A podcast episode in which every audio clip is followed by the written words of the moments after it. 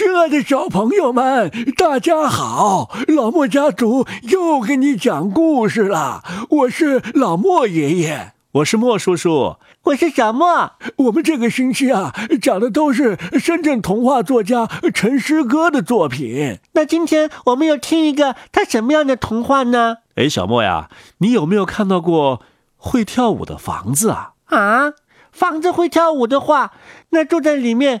不是像发生地震了一样吗？哎，今天呢，我们来听陈诗歌老师的作品呢，恰好就叫《会跳舞的房子》。哦，那我们还是请出诗歌给大家做个介绍吧。今天跟大家分享我的一个童话《会跳舞的房子》。这个房子的故事是怎么写出来的呢？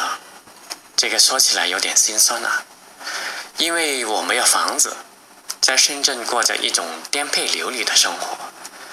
有时候去朋友家，或者走在街上，看着那一栋栋的房子，但跟我一点关系都没有，所以有时候心里面会有些羡慕。那时间久了，我就想写一个童话，关于房子的童话。于是我就开始写了。那我是怎么设想的呢？我设想有一个地方叫乌鲁木瓜，而那里的房子呢，一。一点都不像我们这里的房子那么傻乎乎一动都不动的，他们那里的房子一般会在每个星期三或者星期四的晚上，等人们睡着之后，就会轻手轻脚的走到村广场那里唱歌跳舞，一直到天亮为止。他们甚至会从各自的厨房里拿出那些美味的牛肉啊、羊肉、鸡肉、鸭肉、山猪肉、鸡蛋、蔬菜等等等等，还有葡萄酒呢。然后他们就一边举行宴会，一边唱歌。我还想到哈，有一个草房子先生，他就很喜欢音乐，所以他就优雅的拉起了大提琴。而那个大提琴呢，居然是由一个漂亮的衣柜做成的。但是呢，因为他们喜欢喝酒，所以有些房子不知不觉就喝醉了。然后他们就产生了一些冲突，然后就发生了一些故事。你们想知道这个故事是什么样子的吗？那么就请你们听《会跳舞的房子》吧。好了，小朋友们，诗歌老师说了这么多，会不会剧透呢？嗯，我也很担心。不会的，这部童话当中啊，还有很多很多精彩内容，诗歌老师根本就没有告诉大家呢。那我们赶紧来听吧，听故事吧。会跳舞的房子，陈诗歌演播，老莫家族。从我家往东走啊，有一个地方，名字好像叫乌鲁木瓜。嗯，据说那儿的房子会跳舞，不过从没有人见过。他们一般在周三或周四晚上，等人们睡着之后，就会轻手轻脚地走到村广场。唱歌跳舞，一直到天亮。他们不选择周末，因为周末是人们的欢乐时光。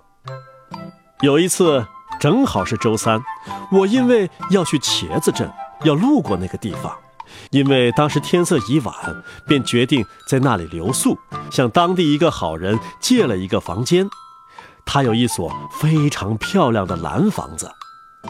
大概是半夜时分。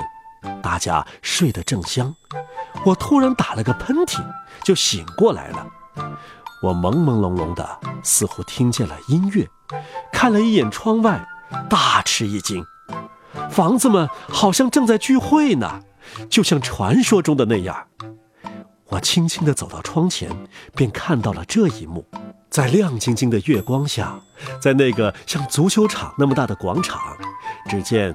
青楼、黄楼、洋楼、钟楼、竹屋、木屋、草屋、老屋、豪宅、厢房、药房、书房和黑房，甚至还有帐篷等各路房子，纷纷来到这里举行宴会。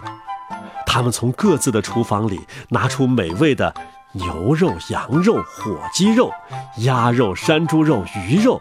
鸡蛋、菠菜、麦菜、芥菜、西红柿、洋葱和葡萄酒，还有各种水果，就开始了吃喝。他们三五知己啊，聚在一起唱歌或者聊天过了一会儿，草房先生站了起来，优雅地拉起了大提琴。我注意到，那大提琴呐，是由一个漂亮的衣柜做成的。我深深地陶醉在这舒缓优美的音乐中，并为房子们的艺术情操所折服。突然，我打了一个踉跄，险些跌倒。是地震吗？我连忙往窗外一看，原来是舞会开始了。你可能不会相信，这些笨重的房子的舞姿啊，竟然如此的轻盈优美。一位转身，竟连一粒灰尘都不会扬起。和我所在的蓝房子一起跳舞的，是一所娇小美丽的红磨坊姑娘。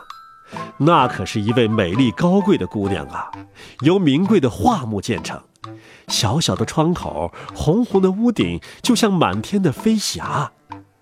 我连忙迈起和蓝房子兄弟同样节奏的舞步，这样才不会再次摔倒。但是，跳着跳着，我觉得，好像是我在跟红磨坊姑娘一起跳舞呢。希望蓝房子兄弟不会有这样的感觉吧。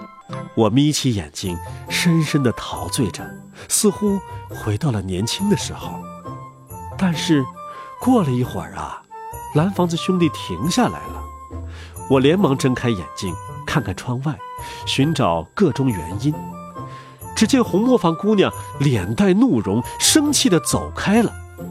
莫不是这对情侣发生了争执？我感觉到蓝房子兄弟噔噔噔地追了过去。我连忙扶住墙壁，蓝房子的木门窗户不停地一开一合，叽里咕噜的，似乎在向红磨坊姑娘解释什么。我仔细听了一下，原来呀。在跳舞过程中，蓝房子兄弟不小心往另外一个美丽的青楼姑娘多看了两眼，令红磨坊姑娘大为不满。嗯，这样的事情在人类中也是常见的。我这样想啊，但是任凭蓝房子不停地诉说道歉，红磨坊姑娘都把门窗紧闭，一言不发。蓝房子垂头丧气地走回家，也就是原来的地方，一屁股地坐下来，很颓废呢。我刚想劝他再做一番努力，突然看见蓝房子的屋檐滴下了硕大的雨点，是下雨了吗？哦不，我看见了，是蓝房子兄弟在伤心地流眼泪呢。蓝房子的深情让我想起很久之前。我也曾经这样伤心过。过了一会儿啊，蓝房子兄弟关上了门窗，整个房子便落入到忧伤的黑暗当中。我也只好回到床上，听着雨，哦不，听着泪水滴下来的声音，还有远处传来房子们继续玩耍的声音。听着听着，我又睡着了。第二天早上起来，人们纷纷出来伸个懒腰，呼吸新鲜的空气。我也走出门口，发现蓝房子还在伤心的流泪呢。我对房子的主人说：“你的房子啊，很伤心呐。”房子的主人打了一个哈欠，说：“啊，刚好有一朵积雨云停在房子的上空了。”我说：“昨晚。”没听见什么动静吗？房子的主人说：“呃，我梦见外星人入侵地球了。”我耸耸肩，便打算四处溜达一下。我发现呐，房子们果然在天亮前便回到各自的位置，像忠实的小花狗，安静地蹲着。但我看到有两所房子的屋顶上竟然破了一个洞，这两所房子的主人站在门口聊天儿。呃，发生什么事情了？谁知道呢？大概有两颗星星掉下来了。我问：“那星星现在哪里呀？”哦，逃走了呗。但我闻到这两所房子散发出一阵阵酒气。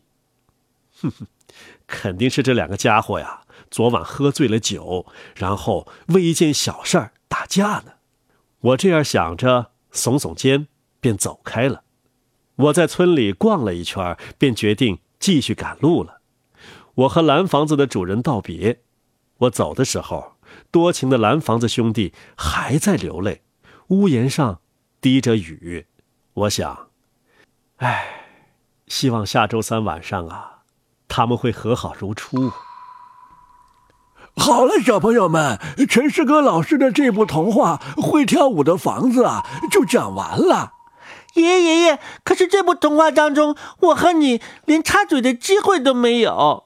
啊，小莫呀，因为这部童话呀，诗歌老师是用第一人称写的。你想啊，如果你参与进去的话，合适吗？有什么不合适呢？那如果说到和那个漂亮的红磨坊跳舞的时候，如果是你，会不会感觉有些奇怪？嗯，那倒是。不过呢，诗歌还有好些个作品呢，都是用第一人称写的，所以在演播的时候啊，我和小莫确实插不上嘴。其实啊，安徒生爷爷也有一些童话是用第一人称写的。真的？